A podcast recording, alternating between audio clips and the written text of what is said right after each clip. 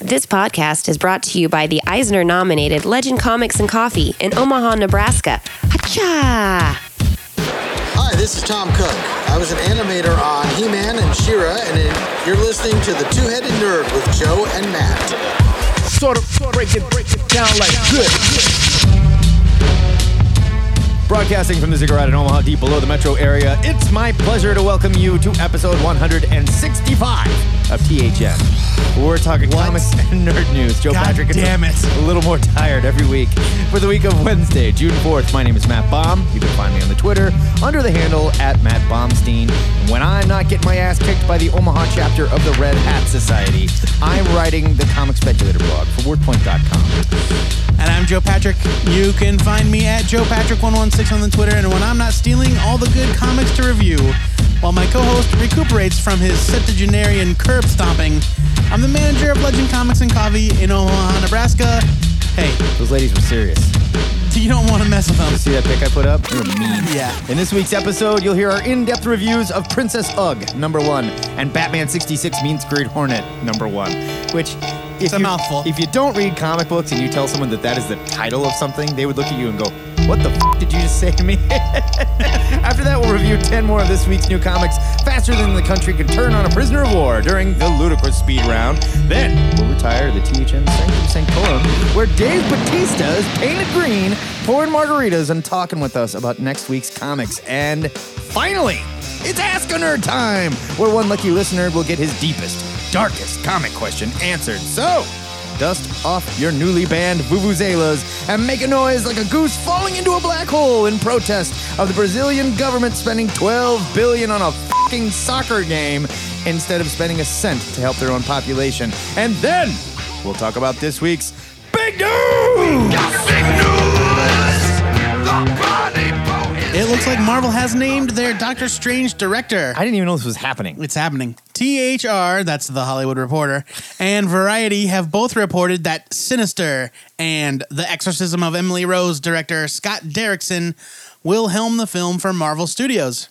Doctor Strange, of course, is Marvel's Sorcerer Supreme, Master of the Mystic Arts, and occasional Avenger. The studio hasn't confirmed the news, but Derrickson himself tweeted, quote, my next movie will be strange. Well, that doesn't mean anything. Along with a photo of him holding a Doctor Strange comic in front of his face. Well, that could mean So anything. You do the math. now, Matt, you know damn well I haven't seen any of this guy's movies. Do you think Derrickson is a good fit for the film? I like the choice, and here's why. I didn't care for the exorcism of Emily Rose, not because it was a poorly directed film. The story just kind of sucked. That's what somebody else said. They were saying that that was more of a script issue than a direction issue. Yeah, definitely. Like it, there was very scary stuff that happened. There was really good imagery, and the guy is a good director. I have not seen Sinister. I think that was Kevin Bacon, as I recall. But it got No clue. It got really good reviews, and I have it in my queue to watch now. And I remember wanting to watch it a while ago. But I think it's really cool that Marvel Studios is going for a horror director to do Doctor For Strange. a supernatural movie, yeah. I don't want to see magic and adventure. You know, like I want to see Doctor Strange dealing with super scary, supernatural, Yeah. demonic, you know, black magics and evil mysteries. you know? Totally. I agree. This is a great direction for them to go. I think Derrickson is young and coming up, and props to him for getting this job. It's another. Marvel's been really good at selecting these directors, where we all kind of go, "Who- "Who is this guy? Wait a minute, he hasn't done anything." That, and then it turns out they knock it out of the park. Well, it's they they always pick somebody who's a name, but not a name you'd expect. Like Right. Kenneth Branagh is going to direct Thor. Exactly. Hold and you on. know what? I, I brought that up last night when I was talking about this with someone. I'm like, well, when everybody when they announced Kenneth Branagh was directing Thor, we all went, what? And then we loved it. Yeah, and James, the guy that made Slither, is going to direct Gunn. Guardians of the Galaxy. Exactly. Wait a second. No, I think this is a very cool choice, and I think it's good news for the Doctor Strange movie. Hopefully, he doesn't work on it for eight years before they break up, just like Edgar Wright. Oh. Too soon, asshole. In comic news, Marvel's announced the new Moon Knight creative team following the departure of Warren Ellis and Declan Shalvey after issue six. Brian Wood of Star Wars, X Men, DMZ, and a million other comic books that he writes every month will be taking over the duties, while Greg Smallwood, co creator of Dark Horse's critically acclaimed series, The Dream Thief, which Joe and I both really enjoyed, Yeah. will take over art duties. Jordie Bellaire will remain as series colorist. The new team will take over with Moon Knight number seven in September and plans to maintain the series' done in one style of storytelling. Joe, is this new team a good choice? Or is Ellis's departure the sign of yet another inevitable cancellation for Marvel's ripoff Batman? Poor Moon Knight. I know. I hope that it's the sign of something good. At first, I was really sad to hear Warren Ellis was leaving. But dude, this is Brian Wood. I understand. I, no, no, no. It's not about not liking Brian Wood. It's about not wanting Warren Ellis to go. Gotcha. But if you think about it for two seconds, like think about it intellectually and not emotionally. Right. Warren Ellis is not going to stay on a corporately owned property for very long. No, I mean he gave it a nice. He reinvented the character. He set us up with Yeah. a new status quo. It's totally rad. If anybody is going to make this book even more interesting, I think it's Brian Right. Wood. And I think it's a good choice to replace him.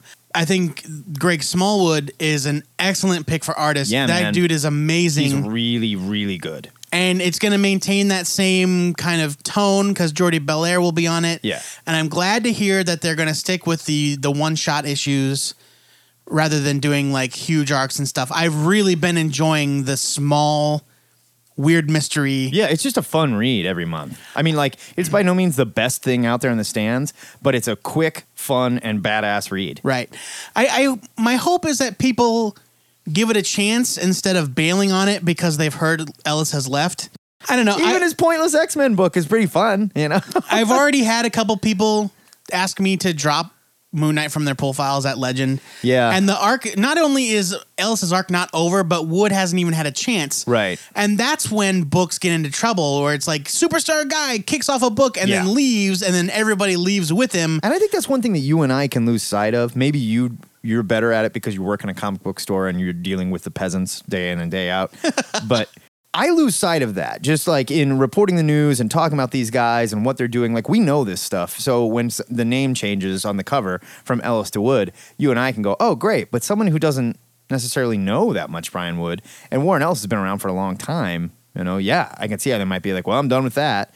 Because nine times out of 10, when you hear the creative team is switching, it's to somebody that's not as good or someone that you don't know or like, you know? Well, and I can I can see that surely there is probably a large number of people reading Moon Knight now. Yeah. That are only reading Moon Knight because Ellis is writing it, not because they love Moon Knight. that, I'm sure. I'm one of the only people that genuinely loves Moon Knight. Yeah, so I just I want the book to succeed, and I think that the uh, incoming creative team is exciting. Yeah. and if you have to lose Ellis and Shalvey, who also, by the way, is amazing.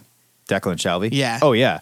I do think that's going to be a huge art change. I mean, like this other guy, It's a different style. Smallwood's for sure, yeah. fantastic, but he's completely different. Yeah, but I'm excited to see it, and I hope people give it a chance, and I really hope to see Declan Shalvey on something like big. Oh, I wouldn't worry about that. Uh, that dude deserves a big name assignment. Yeah, I think he's probably got, they've got a huge announcement for him real quick here. Awesome. Finally, Archie Comics has announced a new ongoing series starring Sabrina the Teenage Witch. It's about goddamn time. in the vein of the enormously popular and terrifying Afterlife with Archie. The Chilling Adventures of Sabrina will launch in October, written by Afterlife with Archie Scribe and Archie Comics Chief Creative Officer Roberto Aguirre Sacasa, with art by Robert Hack. The series will be set in the 1960s and will feature Sabrina learning about her powers while keeping them a secret from those around her.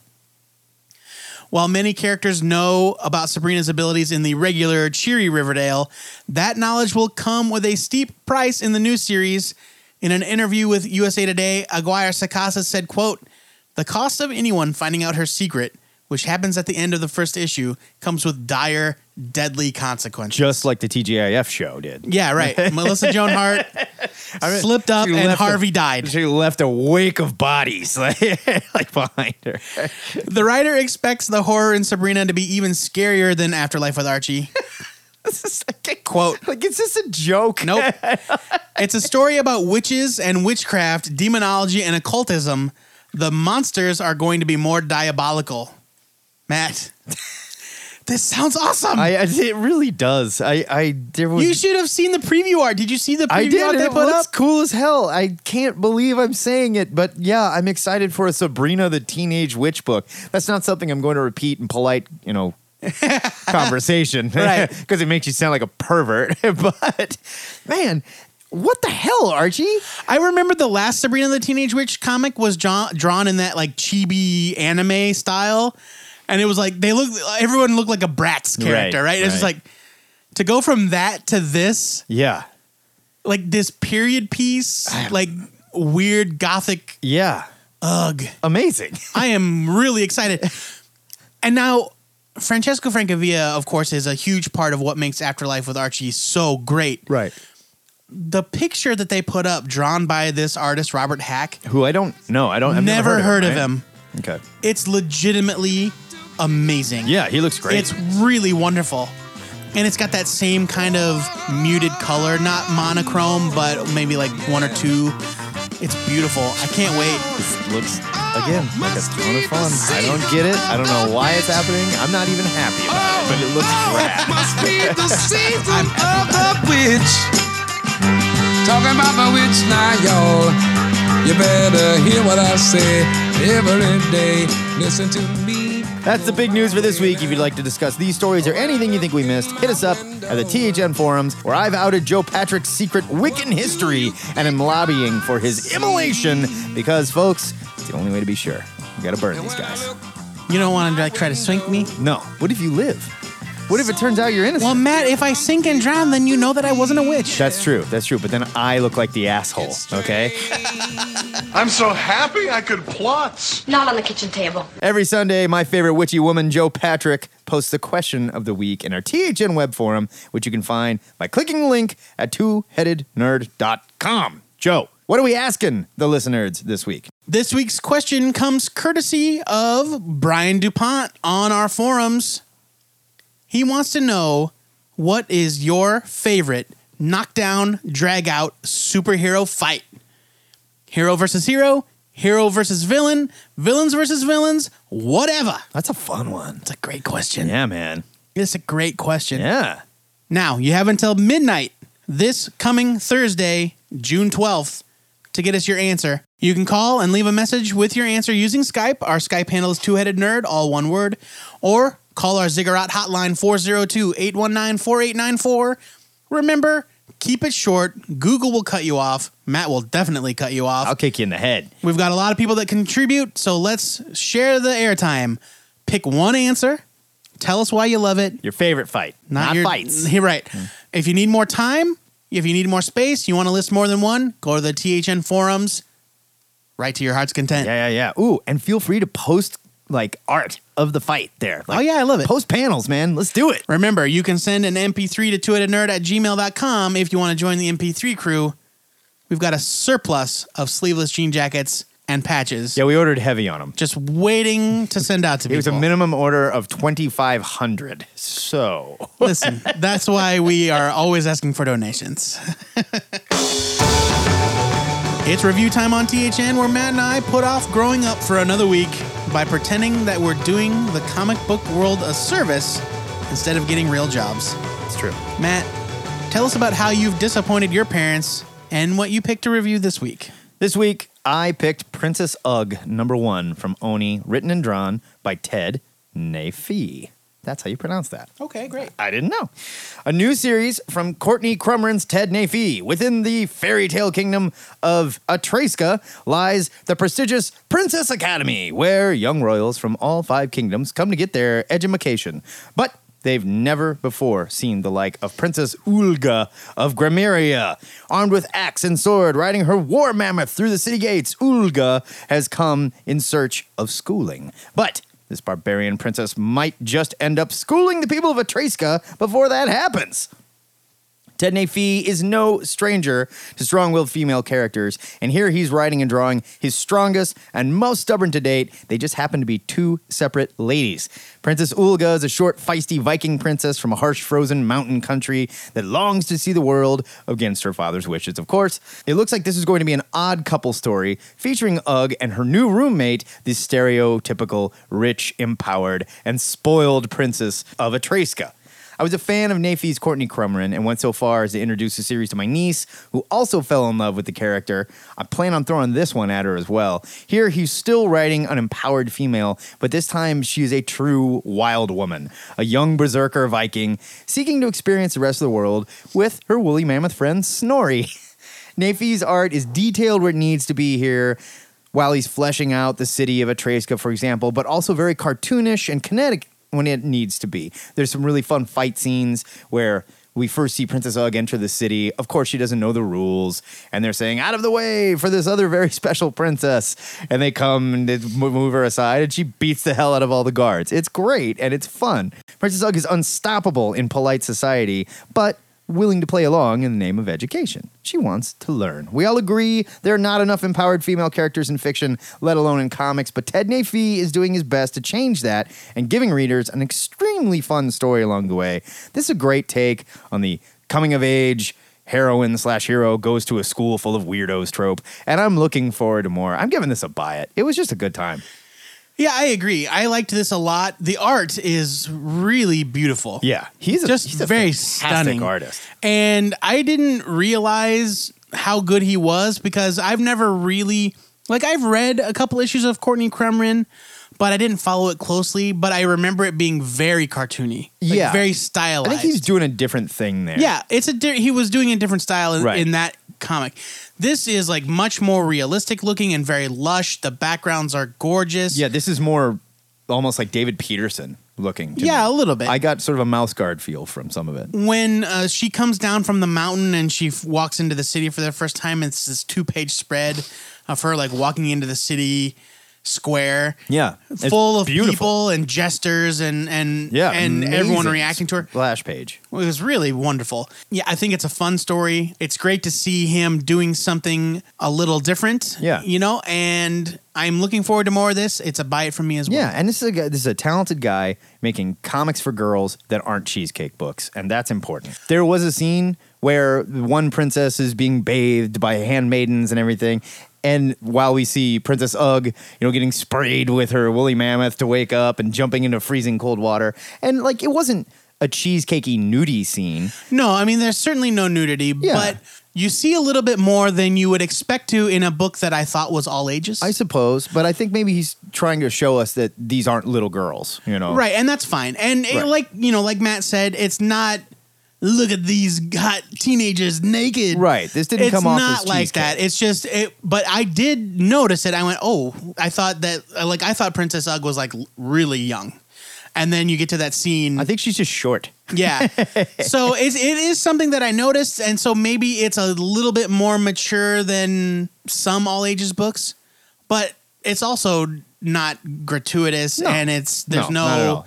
It was handled very well. I, I would say it's a PG, equivalent of a PG movie, right? All right, you pervert. Tell us about Batman 66 meets Green Hornet number one. I didn't want to talk about it. Folks, you made me talk about I it. I apologize for that. Batman 66 meets the Green Hornet.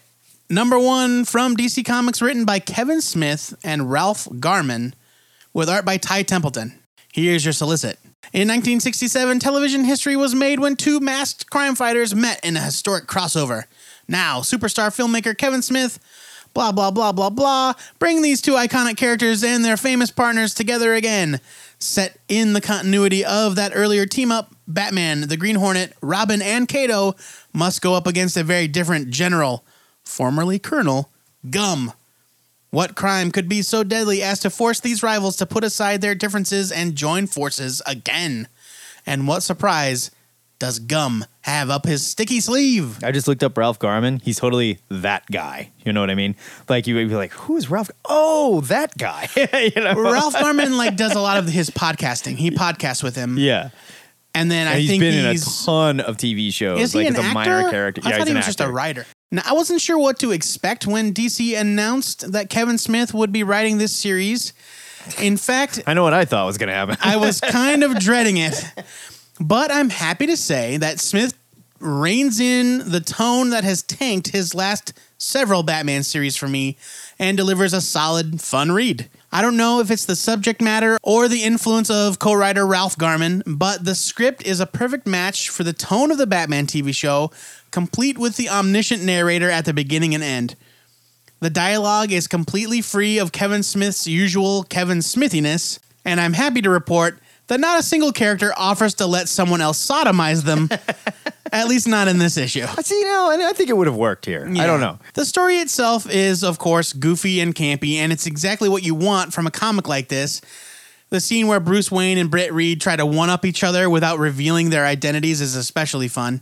It's great to read stories about these characters and realize things that I didn't understand as a kid, like the fact that Green Hornet and Kato are heroes pretending to be criminals. I was never aware of that as a kid. I yeah, I wasn't either. Yeah.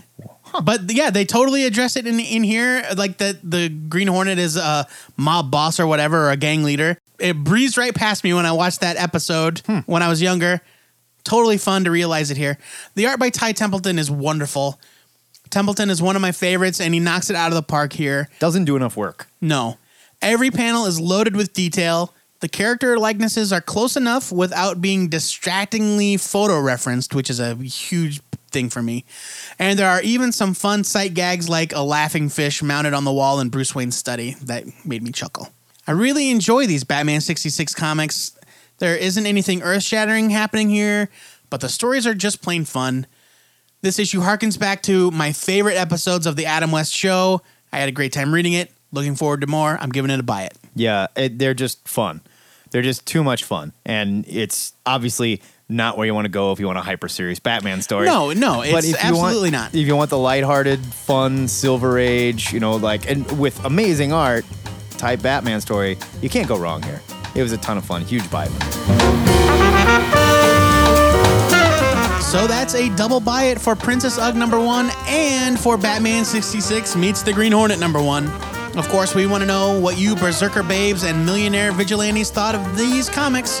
So smack us on the butt with your opinions over at the This Week's Comics section of the THN forums, which you can find by clicking the forum button at twoheadednerd.com. Why are they slapping us on the butt?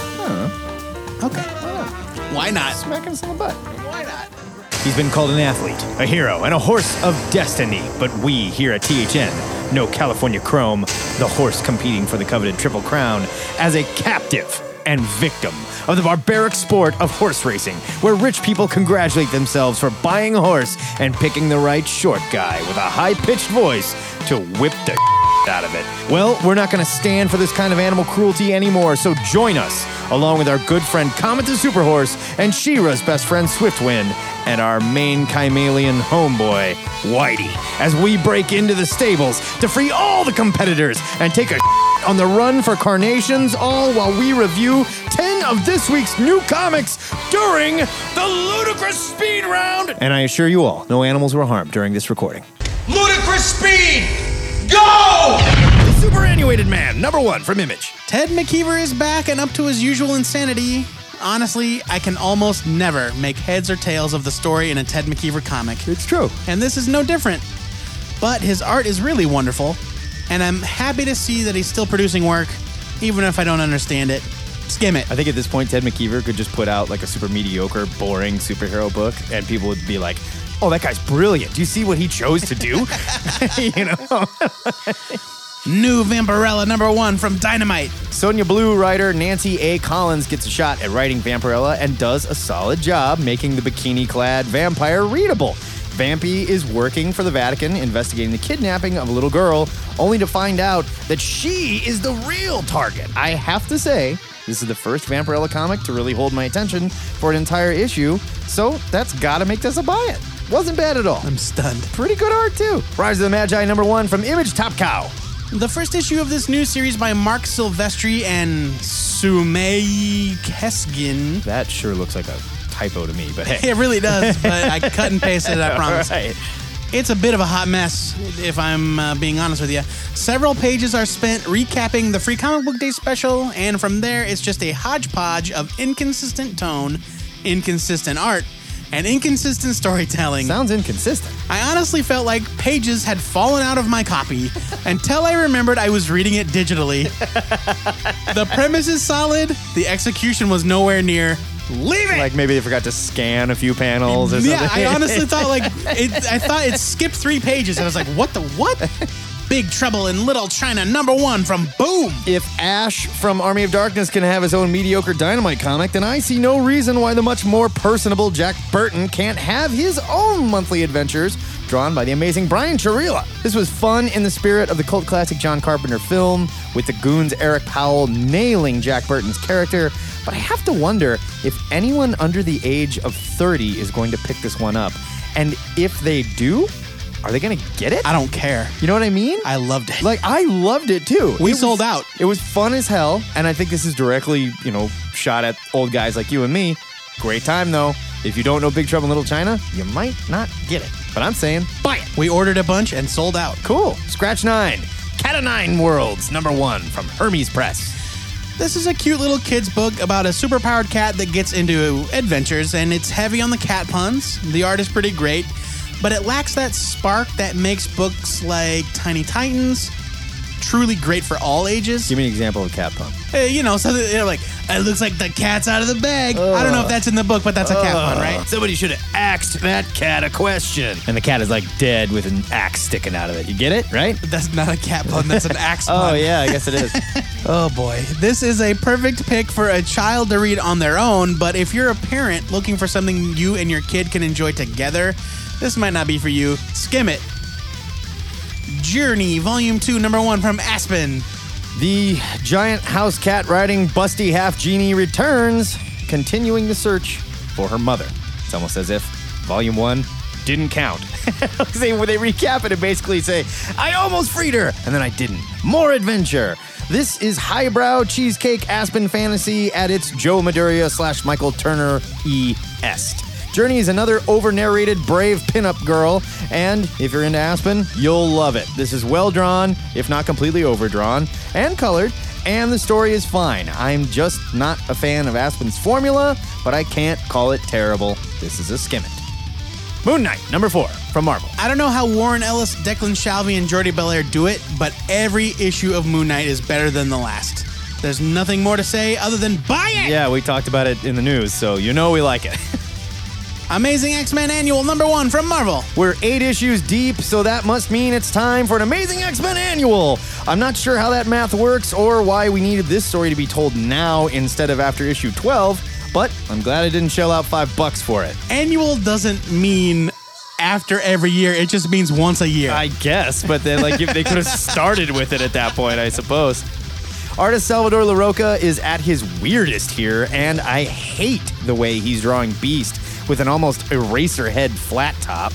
The story follows a new inhuman looking to punish Storm for the death of his family years ago. I get why the guy can control sand, and he looks really cool doing it, but I'm not sure how he can summon giant African death gods that wield giant machetes. This didn't have the same fun tone of the regular title at all, and just felt unnecessary at best. And the backup collage story about Firestar completely fell flat for me. I have no idea what they were going for with it. I'm saying leave it. I was gonna say skim it, leave it. Spend five bucks on something better. Jim Butcher's Dresden Files, colon Warcry number one dynamite. It just sounds like word salad. I've never read the Dresden Files books or comics before, but I was one of three people that kind of enjoyed the short lived show on sci fi. This has brand new story plastered all over the cover. So I read this thinking that my limited knowledge would at least help me keep up. I ended up enjoying it a whole lot more than I was expecting. The art's really good, the story is fast paced and exciting.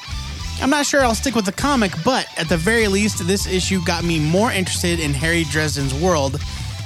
It's pretty steep at five bucks. It's thick though, yeah?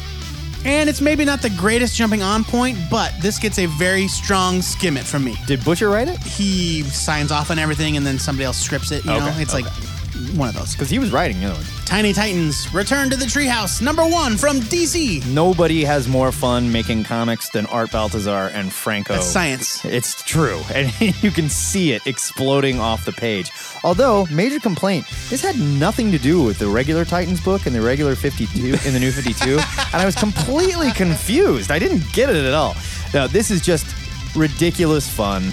It's all a bunch of silly little stories, guest starring almost the whole DCU, drawn in the cutest way possible.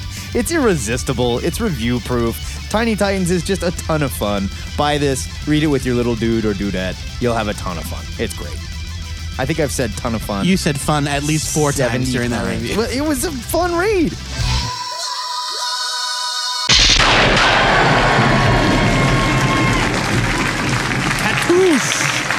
Oh that's bad. This is your ludicrous speed round, and Catoosh is the sound of Scratch and his nemesis engaging in some sort of Street Fighter esque Hadouken battle, as seen in the pages of this week's Scratch 9, number one. He's a cat, so when he shoots something, it goes cat. Toosh. Get it? I get they. I think they know what a Hadouken is, Matt. Come on.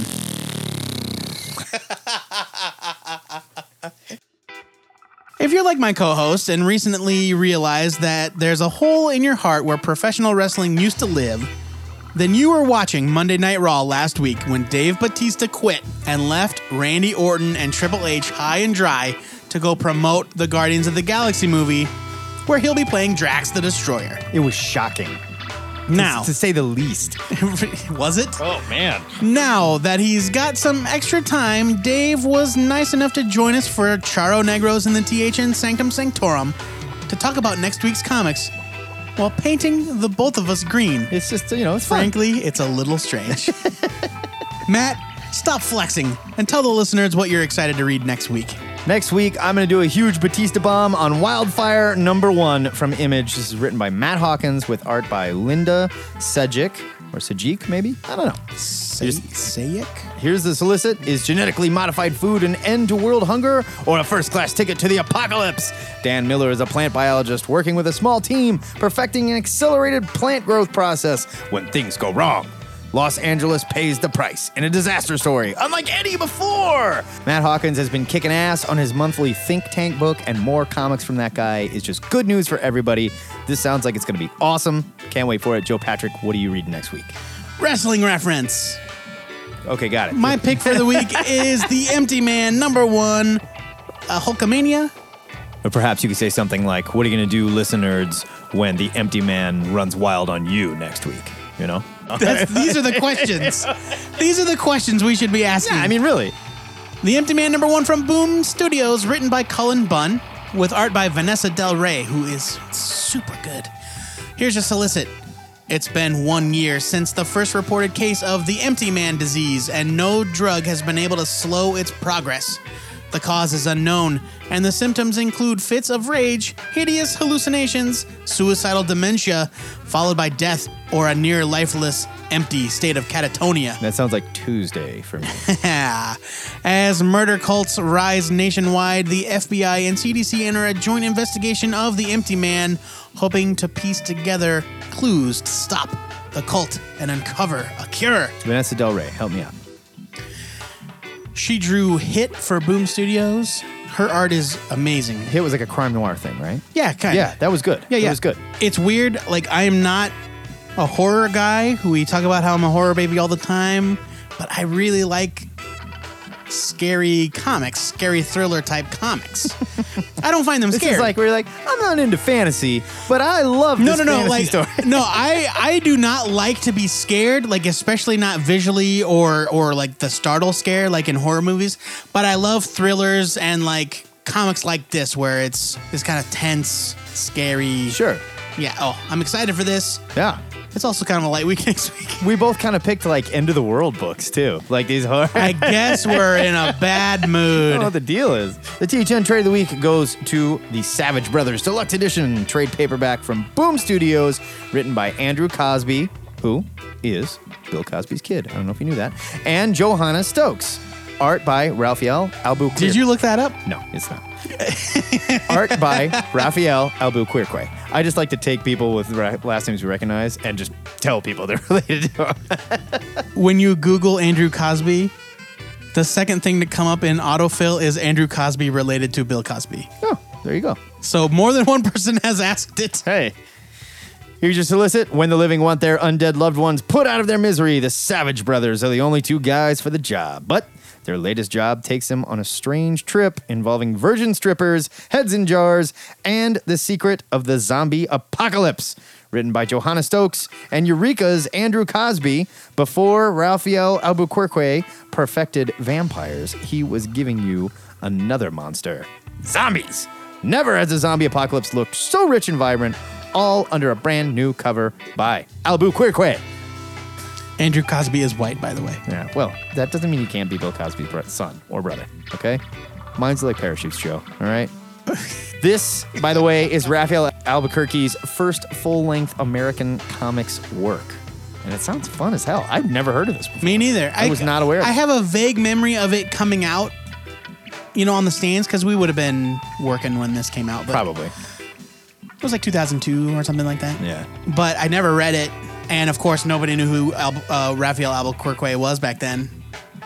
By the way, we know his name is Albuquerque. It's just fun to say the other way. Albuquerque. After you're done screaming at the WWE on Twitter for destroying the Shield, It was bullshit. They made Rollins turn on the other guys. I was so pissed. let us know what you're excited to read next week at the THN forums. F you, Triple H. Actually, I like Triple H. Folks, once a month on this show, we like to remind you just how damn smart we are when we play a little game that we like to call Ask a Nerd. This month's question comes courtesy of the THN forums board member, listener, friend, ally. He's on the board? He's on. Well, he's a member of the oh, forums. Oh, The forums. I'm sorry. I thought you like, whoa, whoa, whoa, whoa, whoa. When The this guy- message boards. When does this guy get elected to the THN Board of Regents? Chairman of the board, Stanford Harvey Jr., who writes How deep should your loyalty to your local comic shop go? If a new shop opens with better deals, location, more stuff, do you jump? Or do you stick with your original LCS? That is a good question. That's a tough one. one. that I have lots to say. Yeah, it's a tough one, man, because like I don't know. We've all been to multiple comic book stores. We've all grown up with multiple comic book stores, and I've seen a lot come and go. And every time a new one opened, they had the promise of doing something better. Maybe uh, it's a different way to do the pull file, or you get a discount when you buy X amount of stuff, or a slightly different way to order, or whatever.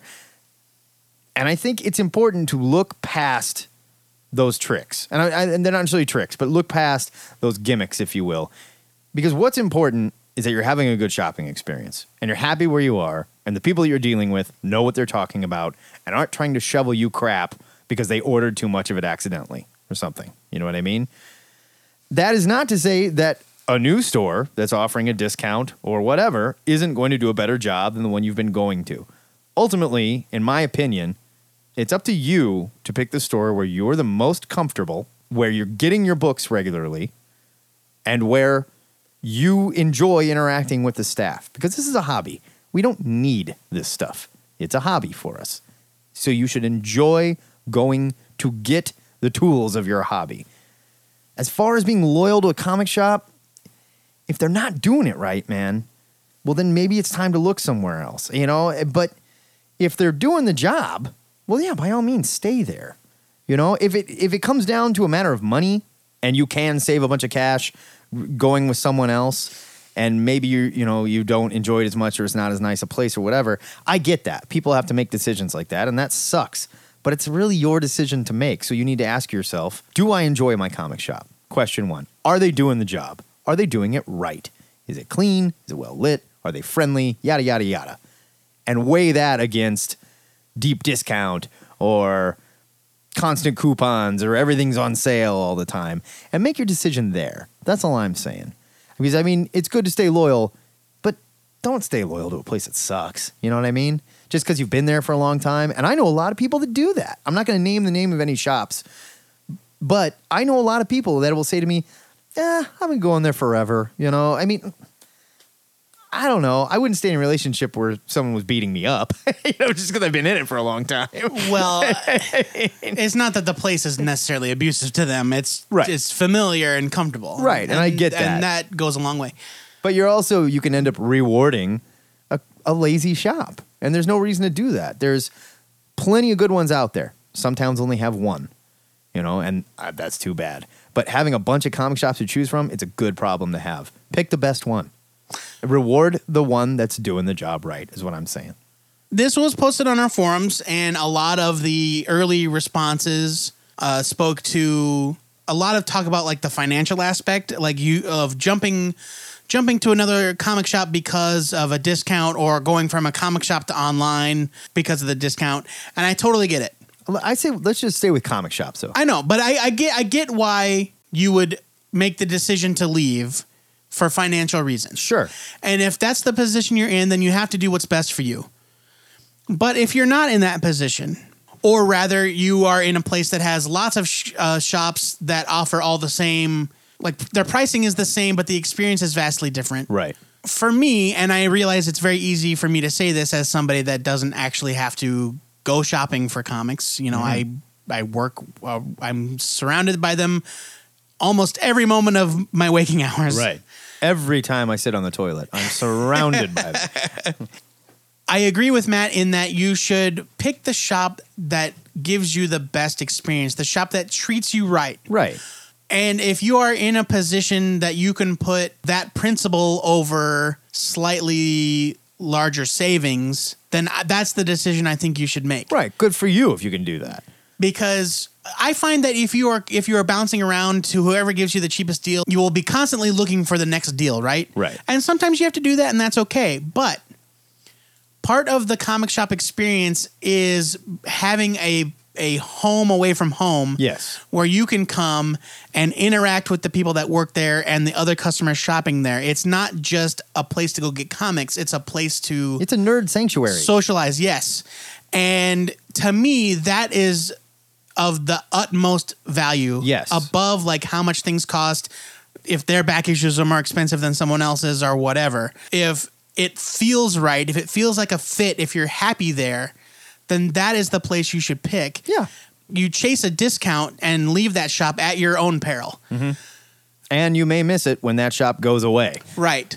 And you know, it's easy like I said it's easy for me to say and you have to do what you have to do. I can speak from experience when I say that I was going to a shop, the first comic shop I ever went to with a regular basis.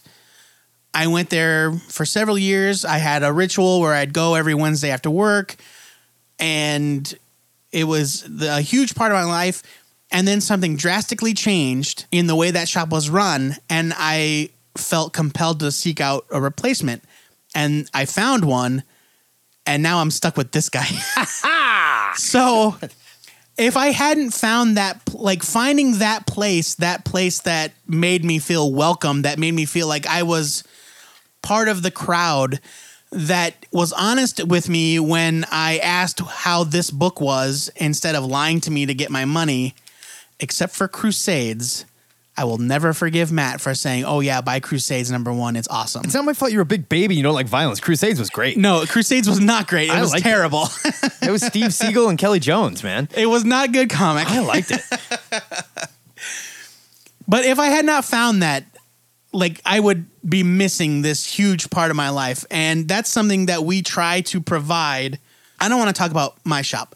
A good shop will work to provide that environment, a safe place, a comfortable place, a welcoming place, Right. over any monetary concern.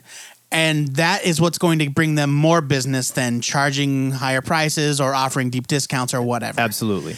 And that's what I think you should keep in mind when picking a comic shop. Right. Or deciding whether or not you should stick with a comic shop. And a lot of the times, the guys that are offering deep discounts are doing so because they're lacking somewhere else and they're trying to get people in the door. that is certainly something that I have found true with Yeah.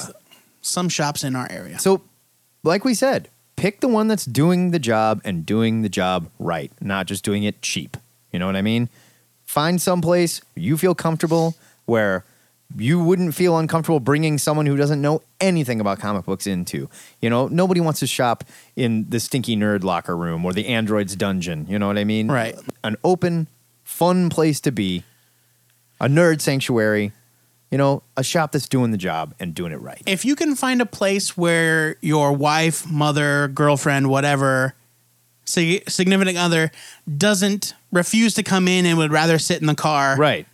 then you've probably found you're off to a good start. You know, and on the other side of that is if your shop is not doing that and you're just loyal to be loyal, you've been there forever and ever, well, you're now rewarding someone for doing a crappy job. Well, but there's something. I mean, I understand if you're friends with the guy or whatever. Like, I totally get that you might have a relationship, a long term relationship with somebody that's constantly screwing up your orders, whatever, whatever. But in every other regard, they're great. They treat you nice. You're at home there. And I understand. I don't know, I man. totally understand. I'm not. I mean, maybe I'm a little crueler than you are, but I'm not going to reward somebody for doing a crappy job, no matter how friggin' nice they are. You know? Yeah, but what At if the you've same been, time? What, what if you're? What if you've been going there for years and you have like a relationship with these people? you know, if there's a better place that's doing the job better and I'm more comfortable there, I'm going to leave. I'll be comfortable with them later too. I don't need friends. Friends are for suckers, Joe. Thanks for a kick-ass question, though. That's a great question. That is a good question. and we don't get to. We honestly, we don't get to approach subjects like this until you guys hit us with this stuff. That's what we do here on Ask a Nerd. Excellent job of coming up with a cool, out of the box question where we can talk about comic shop politics for a little bit. Tell me this dude's name again. Stanford Harvey Jr. Stanford Harvey Jr., who has a name that sounds like he's on a board of regents. He sounds like an important guy. Yeah, I'm now from Right. from this point on. He is the THN chairman of the board. All right, there we go. He has no real power. Chairman of the Board of Regents. Let's just keep extending. Okay, sure. Thanks for the question, Stanford Harvey Jr. If you've got a comic question or trivia challenge for me, the internet's reigning heavyweight comic book trivia champion, And he is a heavyweight. Let me tell you. listen, I know that by saying Heyo! Fetch you! post it over at the Ask a Nerd section of the THN forums, and you too could get your answer on the show, whether you want it or not. Just like Stanford Harvey Jr. He didn't ask. No. And now he's got a responsibility as the chief of the Board of Regents, or whatever the hell That's he's got right. him doing now. Congratulations on your promotion. The chairman of the Board of Regents. We need a we need an advance on our uh, on our funding. Sort of break it, break it down like this. That is it for another frustrating episode of THN. If you're wondering how many times we can recycle the THN Thunderdome shtick, you can subscribe to this show on iTunes or Stitcher or TuneIn, where we still need your star ratings, your reviews, your thumbs up, and your little hearts, because it helps us to connect with other potential listeners. Turns out that Thunderdome thing is the gift that keeps on giving. I guess. We spent like 40 bucks on that thing, though, so we got to keep using it. Right. We got to get our money out of it. Thank you to our newest sustaining donor, Blake Kaiser. And if you'd like to help keep us in subscription money for the WWE app, you can make your donation in any amount using our freakishly buff PayPal button. I think it might be on something. Yeah, no, it's clean living, man. At twoheadednerd.com. And if you want to become a sustaining member, it's as easy as clicking the Make This Donation Monthly box, just like Blake did. And as little as a dollar a month really does help. Only Blake is giving us $300 a month. So, So Wow. many dollars. Thank you, buddy. While you're there, you can find links to all of our contact info via Twitter, YouTube, Facebook, Skype, and the Ziggurat hotline 402 819 4894. Using this tan and oiled up list of resources, you can hit us with your Ask a Nerd comic questions, your trivia challenges, you can beg the comic pushers for reading suggestions, or you can ask us to review your self published comic, be it printed, digital, crocheted, whatever. like the upcoming Horror of Loon Lake anthology by Camarillo Brillo. Hey, and don't forget to go sign up for the THN forums. This is your little piece of the ziggurat where you can discuss this week's show. You can talk about your favorite WrestleMania moment or just rap about comics. I will admit that I rewatched the WrestleMania main event when Hulk Hogan fought Andre the Giant. It was awesome. When we reviewed that book. It was completely awesome. You picked him It up. He made me cry. Oh man, it was great. Remember to follow us on Twitter, like our Facebook page, and watch the forums if you want to get in on the question of the week discussion. And then be sure to tune in to hear your answers on the Answer of the Week podcast. It's the best show on the internet. obviously, it, I didn't say that. Somebody else said that. I don't remember who it was, but they said it. Uh, I feel like right. they meant it. I mean, don't bother trying to look for yeah, it. yeah, It yeah. It's not definitely important. It's not important. It's just great. But if you need more THN in your life now, get over to twoheadednerd.com and check out the newly posted Saturday morning cartoon all about uh, David the Last Dinosaur? Denver. Denver the Last yeah, Dinosaur. Denver, the last dinosaur. I know that because we sing the theme song to Denver Dalley in my band, and he gets so pissed. where the Credible Hulk is trying to figure out what is happening in Denver the Last Dinosaur based solely on what happens in the opening credits. It is an he has never seen a single as I episode. I remember Denver the last dinosaur. We've got ludicrous speed reviews by Aaron Myers. Not for the faint of heart. Yeah, sorry, folks. We've got the return of Batman Forever by Kevin Coffey. He went on vacation. He's back. Double sized episode this week. Oh, oh, so he made up for it. He did. Good. I was like, really, dude? You made it four weeks? Really? He made it seven weeks, took one week off, Okay. and now has delivered twice as much content. what a guy. What do you want? Dude's a young man, a father. The journalist. He's got responsibilities. That is responsibility. Anyway, twoheadednerd.com. There you go. Next week, we got to take a week off. I am out of town, and Joe Patrick has to deal with some family business. So I'm also out of town. Suck it, kids. But we'll be back. The following week, we'll be reviewing Rafael Grampá's Mesmo Delivery when we take a look. It's in a book. You'll just have to You'll have to make up your own raps next week. and post them on the forums. Here's what I want. We'll judge them. Here's what I want. It's going to be a rough week. I won't say more than that. It would do my heart very well if some of you recorded some comic book themed raps and sent them in. Yeah, Just for fun. Just for fun. This week's shout out goes to former SNL cast member and 30 Rock star Tracy Morgan. Morgan was in a serious car accident this morning when his limo bus overturned on the interstate in New Jersey. He's currently in critical condition in the hospital just outside of New Jersey. Word to you, Tracy. We are pulling for you, buddy. That is terrible news. And also the six other people that were in the accident. oh yeah, but they're not important. I mean, Two of them died. He is a movie star, Joe. I mean, come on. It's true. He was in. He's not little he people. was in Who Dat Ninja. Yeah, he was in Fat Bitch. Fat Bitch one and two. where he played a dog. But yeah, terrible accident. We hope everybody's okay. It's a bad scene. It's a bad scene. Until next time, true believers, remember to pre-order your comics. Most notably, Armor Hunters, the new Valiant crossover book. It looks totally rad because I'm so far behind on everything Valiant. you need to catch up, dude. It is great. I love Valiant, and they don't pay me to say that because your retailer, who just happens to be Joe Patrick in my case, will kiss you on the mouth for it. This is the Two-Headed Nerd signing off. You can take that to the bank. Look, I'm not saying I've definitely kissed Matt Bomb on the mouth before. But I'm not saying it hasn't happened either. Uh, there's no reason to get all prude now. Everybody knows, buddy. Anybody who listens to the show knows. Hundreds of people witnessed it.